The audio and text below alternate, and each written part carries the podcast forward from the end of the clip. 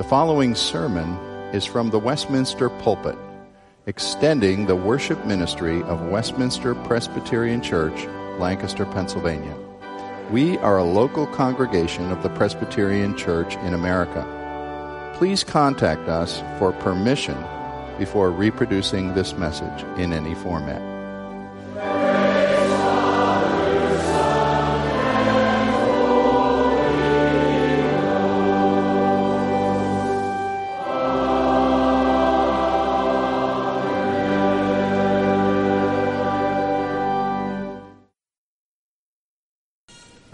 Read today beginning with verse 13, and the thought carries forward from some things we developed last time.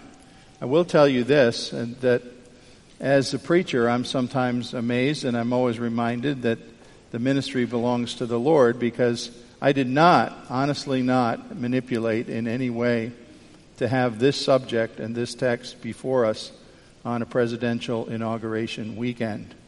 I only a couple weeks ago looked ahead and said, Oh, look at that. Inauguration weekend. Listen to God's word here as he speaks through Peter for all time. Be subject for the Lord's sake to every human institution, whether it be to the emperor as supreme or to governors sent by him to punish those who do evil and praise those who do good. For this is the will of God that by doing good you should put to silence the ignorance of foolish people. Live as people who are free, not using your freedom as a cover up for evil, but living as servants of God. Honor everyone. Love the brotherhood. Fear God. Honor the emperor. Servants, be subject to your masters with all respect, not only to the good and gentle, but also to the unjust. For it is a gracious thing when, mindful of God, one endures sorrows while suffering unjustly. For what credit is it if, when you sin and are beaten for it, you endure? But if, when you do good and suffer for that, you endure, and this is a gracious thing in the sight of God. For to this you have been called because Christ also suffered for you, leaving you an example that you may follow in his steps. This is God's Word. In the heat of 2016's contentious presidential election, one of the worst I'm sure that most of us have seen in our lifetimes, for pure vitriol and accusation and heat on both sides.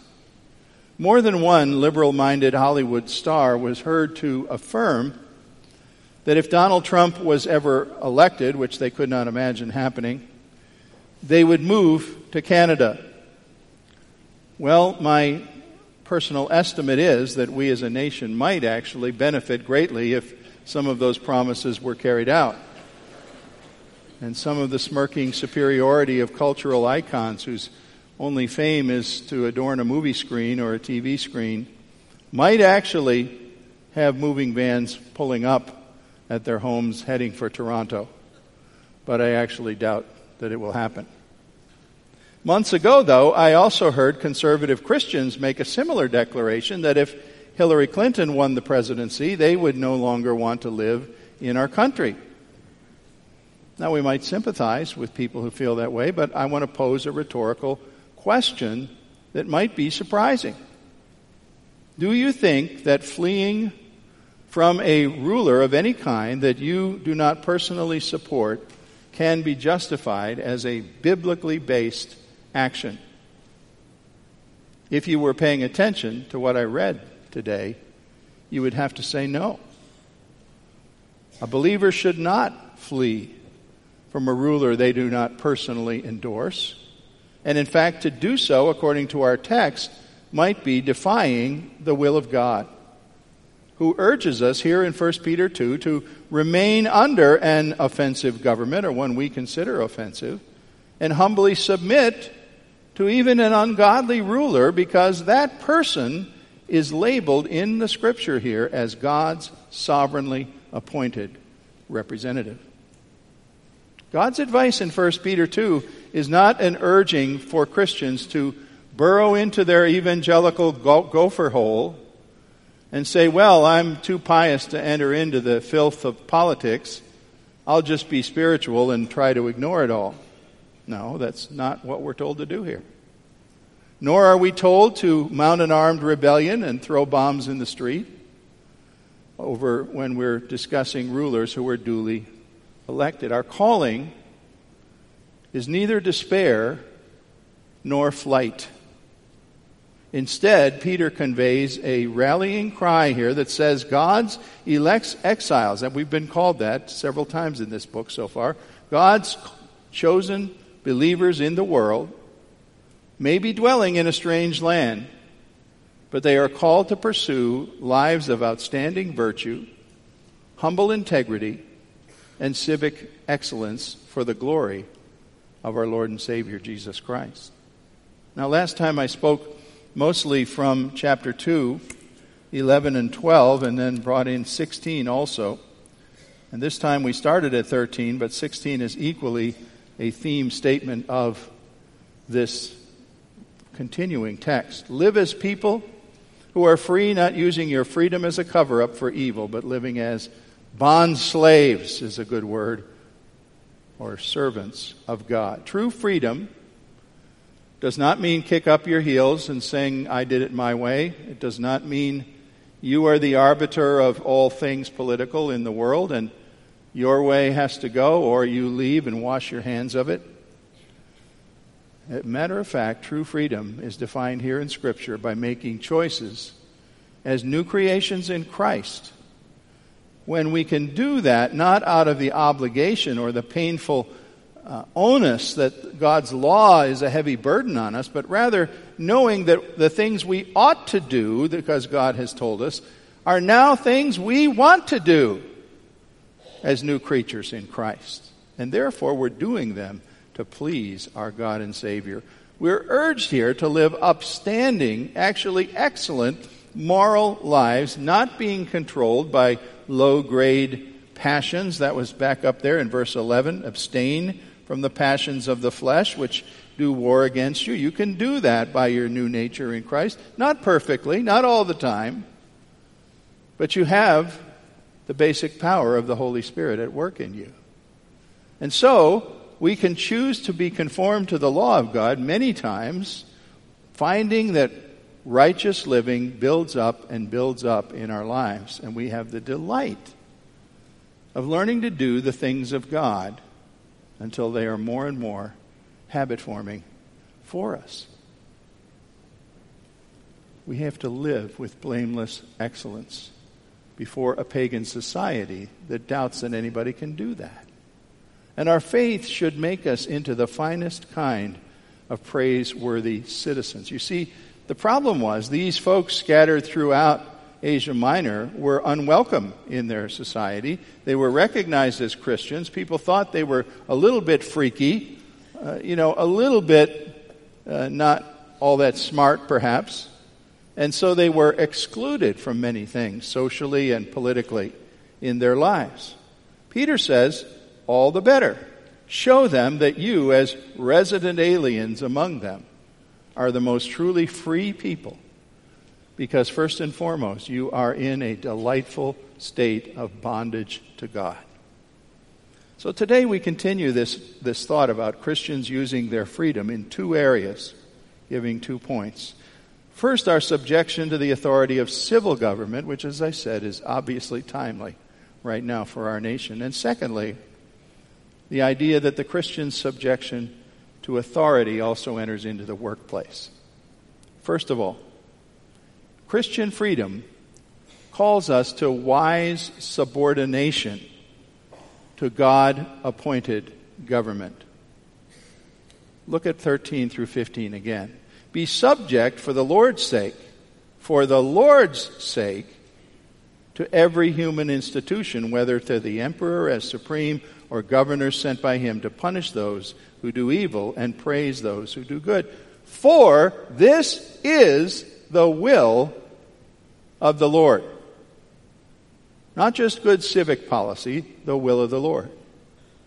Now, I think God's word via Peter is quite surprising here. Being subject to someone who rules in high office over us, whether we voted for that person or not, whether we like that person or not, Peter says, honor the emperor. And these are not our natural ways, are they? In a democratic republic, our ways are my candidate is the best, yours is terrible. And once yours is elected and mine is not, I am not obliged to extend to him any respect, or maybe not even obedience. I'll make a confession to you, my wife knows this, that during all eight years of Bill Clinton's presidency, I made it a decided practice. You think of me whatever you want that I did not put in the same sentence the two words President Clinton. I would speak of Clinton, usually, and just say that. Why? Because I saw a man who was obviously immoral, not my evaluation alone, a devious man who the Congress impeached, Senate did not follow, a man who I didn't think was worthy of my respect. And you know, I have to say today, I think I even have to publicly confess that I was sinning.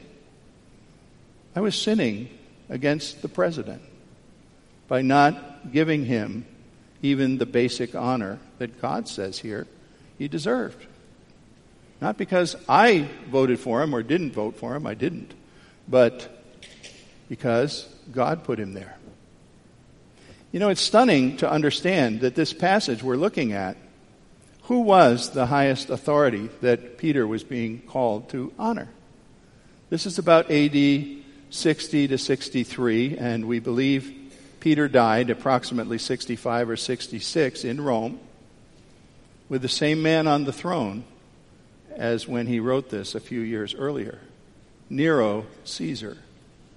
Go study your Roman history. Nero was, almost without a doubt, the worst of the Roman emperors in terms of violence, in terms of unpredictable, almost lunatic level acts. He wiped out anybody who disagreed with him. In the later, strongest time of his persecution, he killed tens of thousands of Christians, including the Apostle Peter and the Apostle Paul, both victims of Nero's persecution, probably less than four years after Peter wrote these words. Is, is that amazing? If Peter had it to do over again, you know, if he had a crystal ball and said, This emperor that I'm saying honor is going to kill me, would he still have written, Honor the emperor? I believe he would have. Because he wasn't making a political statement here. He was making a statement of divine principle. The larger principle was it doesn't matter who the individual is. The office has been ordained by God, the office of those who rule countries or subordinate governors or mayors or, or whoever you might be talking about, senators, state representatives. The scripture is saying here God Almighty is the only sovereign. And He is the source of all human government. And by His providence, He works and rules even through some of the worst possible individuals. We are being asked to have regard for the office that God has established, not necessarily saying we're going to approve everything the individual man or woman has in their character or lack thereof. Romans 13 is the other big text from the New Testament to bring alongside 1 Peter 2, a text where Paul agreed with Peter saying, let every person be subject to the governing authorities, for there is no authority except from God, and those authorities that exist have been instituted by God. Therefore, whoever resists the authorities resists what God has appointed. Romans 13:6 follows by saying, "The authorities are the ministers of God, for they carry out his wrath against wrongdoers and bring commendation on those who do what is right." 1 Peter 2:14 sounds almost the same thing. It says to he will punish those who do evil and praise those who do good. At least ideally, justly a ruler will do that. 1 Timothy 2 2 therefore urges Christians to pray for kings and all who are in high authority. Certainly, prayer for anyone in any level of leadership is greatly needed. Because the higher the leader is, the more he needs gifts and powers that he doesn't possess of himself. He needs humility, he needs discernment, he needs wisdom, he needs courage. And the higher the office goes, the greater the needs. I would wonder if it might enter into the mind of our new president that a place where he should spend 10 to 15 minutes every single morning is banish everyone out of the Oval Office, go in his face on the carpet, and say what any one of us, I'm not implying he has to say it any more than anyone else. Oh God, I am a miserable, weak, lost sinner. I come before you and I pray for your almighty power and your spirit to do in me this day what I cannot possibly do myself. Would to God we could have a president do that and have that kind of humility and strength. Isn't that why we celebrate a Lincoln the way we do? Why is Lincoln the one that's the, the brooding, seated, huge statue looking out across the Washington Mall? And people go in there in that memorial and act almost like they're in a church. Here are the words of Lincoln's Gettysburg Address and of other addresses that he gave. And here's this somber, seated man, and we come before him, and just about anyone who's an American says, Wow, there was a president. There was a president who knew that his strength came from humility and from serving the people of God. Notice verse 17 says, Honor the emperor, but then it differentiates by saying, Fear God. God is given the higher level of respect than any human office, whether it be a president, a governor, a senator, a mayor, a judge, a police chief, a pastor honor that person, but fear God. Scripture says leaders who stand in the places where God puts them are going to face something that maybe many of you are not. That is a higher standard of judgment one day for the things that they do. They are going to give account for careless acts, for unjust acts, for oppressing the poor, for ignoring the weak and helpless. And those who rule by means of injustice or, or violence, who trample on the defenseless, who fill up their bank vaults with ill gotten gains and bribes, they are going to face condemnation and exclusion from the blessing of God in eternity. How do we honor them? Well, here's one you don't like, but it's seasonal. You pay your taxes. You serve in the armed forces. You vote in elections with a sense of privilege that you can do that. Not just the big ones for president, but the, the smaller elections too. You hear the things that they call for, and you may say, in my mind, I, I don't agree with that, but if it becomes the law of the land, I will abide by the law of the land.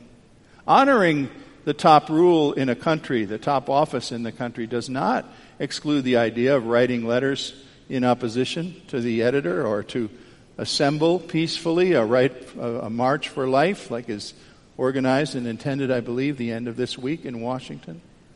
It isn't wrong for you to work for a political party or to go to town meetings to make your voice heard about a zoning hearing that maybe affects you in a negative way. There are many things you can do besides just sitting still and nodding your head that honor the leader. But the ultimate thing at the end of the day is reverence for the rule of law and those who are the dispensers of law. Reverence for that. Because why? We're ultimately reverencing God who put that imperfect person in that place. Now, we could ask, and it's a big subject I have no time to really go into isn't there some time when I can disobey the ruler? Isn't there some time when civil disobedience might be my action? The answer to that is yes. It's not answered here in 1 Peter 2 because it just was not a subject Peter was considering. But the Bible elsewhere says, indeed, there are times when you would have to disobey the edict of a leader that is over you And the main uh, theme there is when that leader tells you to disobey laws of God. If the state commands, for example, that parents uh, that conceive a third child, they'll say, maybe the government said, this hasn't happened in America, of course, but the government says you can have two children. And if you conceive a third, you must abort. You must defy that law. Because that is a defiance of the law of God.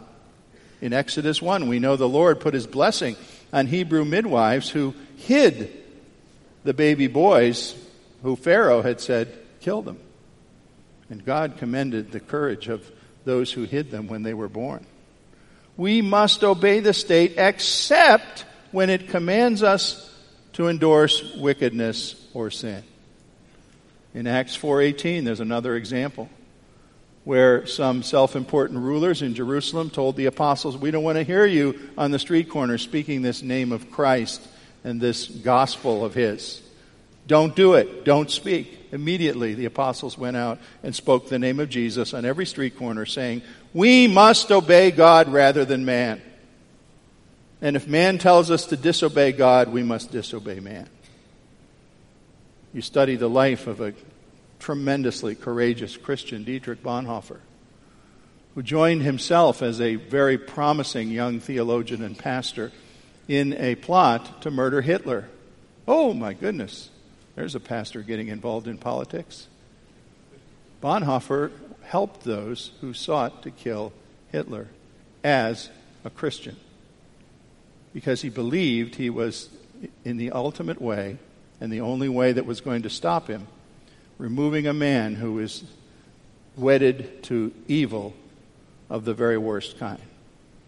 Well, that's a civil disobedience is a large subject, and it's not our subject today. But just know that, of course, the Bible does recognize if the civil ruler says, sin, you say, no, I will not sin at your command. Now, secondly, you extend the same basic principle into the following text here of the workplace, the, the, economic relationships we have, and see that Christian freedom calls us to have excellent conduct in the workplace. Verse 18 Servants, be subject to your masters with all respect, not only the good and gentle, but also the unjust. Now, this text was ripped out of context in horrible ways in days when people used this to tell slaves, your masters have a right to do anything they want to you. And that is absolutely not what this text is talking about because it is not even addressed to slaves in the sense that you think of slavery as it existed in early America. It is not a race based slavery that is addressed here. We know with certainty that they were addressing servants who were mostly indentured servants, people who had been maybe moved or dislocated as refugees, and maybe they were well educated. They, many of them were teachers or lawyers or architects or carpenters or, or great cooks or something else. And they would have, their, have a passage paid for them or other costs paid by someone to whom they would then be an indentured servant for a period of time. Much the same as you go to the Naval Academy and you owe the U.S. Navy a certain number of years of service before you're free because they gave you a free education. That's what we're talking about here. And Peter's interested not so much in those who have kind and fair masters, but those who have masters who are not kind and not fair, who are, in fact, possibly cruel or difficult to please. Many of us I'm sure perhaps almost all of us at some time have worked a job in our lives where we were had someone over us that wasn't very pleasant, to say the least. Maybe they were cruel, they were, you know, had maladjusted personalities or bad character traits or were just downright mean. And I know that some of you are facing such people where you work even now. It's a problem, isn't it, to go to work and know that it's hard to please the manager who's over you. Or they seem to have it in for you. And how do you face that? Well, won way to face it is to let yourself be lowered to their level and start reacting in your resentment and your anger and reporting late to work and leaving early and doing sloppy work because you say, I don't care whether I please this person or not. Guess what? He's one. The alternative is suggested by Peter. Make yourself such an excellent employee that he has nothing to criticize. That less and less can he find anything about your work to say you're doing it wrong. And in fact, he will have to grudgingly say, This employee I can spare the least of any that I have. And guess what you've done? As a Christian, quite possibly he knows you're a Christian, you have shown him that you are serving the one who employs him. You are serving the employer's employer, God Most High. It's much like the principle Paul cited in Romans 12 when he said, You will heap burning coals on your enemy's head by your excellent behavior as you overcome evil with good. The key phrase is do this conscious of God. You're not doing it for the employer or the manager who's an ugly guy to deal with. You're doing it conscious of God, choosing His good pleasure. And actually, think of it, you might be preparing yourself for a day when you will be the one in authority. For if your work is excellent, chances are you'll be promoted. You might come to be the manager or the vice president of sales, and you'll have the responsibility of acting justly. Hopefully, you will have learned what humility is as you moved up the ladder so that you can do what is right for those employed by you.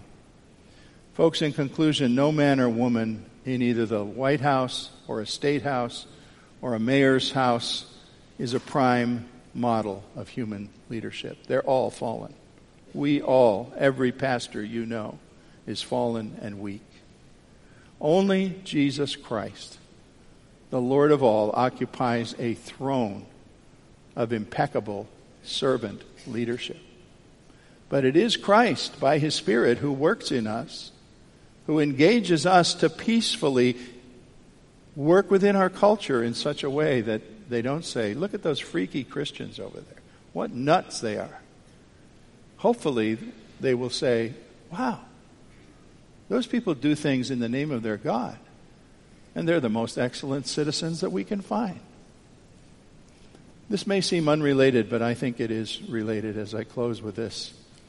You may know the name of Christopher Wren as one of the great architects of England of prior centuries. Even today, Christopher Wren's great houses, government buildings, churches are pointed out as masterpieces of the architect's work. And the thing that seemed to make Christopher Wren excel was that he was known for attention to detail and every little thing being done with excellence. For example, if he was uh, doing a church and there were to be sculpted figures of the prophet Isaiah or an angel or something on a, on a tower of the church, Wren instructed his workmen to carve the finest detail into the hair and the back of the head of the statue as to the face which people saw. The hair wasn't viewed by the public, but Wren said, I want that to be every bit as accurate and well detailed as what people will see. And, and the workman said, well, well, what's your problem? Why do you want to bother with things the public won't see and don't presumably care about? Christopher Wren said, God will see it. God will see it. That's what we're saying. God will see what kind of citizens we are. God will see what kind of workers we are. And it is Him we desire to please. In that frame of mind, God's reborn people in Christ can find grace and strength from His Holy Spirit to obey 1 Peter 2:17. Honor everyone. Love the brotherhood, your fellow Christians. Fear God. Honor the emperor. May God help us to learn these lessons and carry them forward in our times. Father, we confess that we have often been people who rip our government officials up and down. We let them have a day or two in office, and then our tongues are full of malice about all that they're doing wrong. I confess my place among that. Father, help us to live as excellent people. People who work for you, first and foremost, as citizens, as voters, as employees, as employers in our society. Be glorified in us because we thank you for calling us out of darkness into the light of Christ. Amen.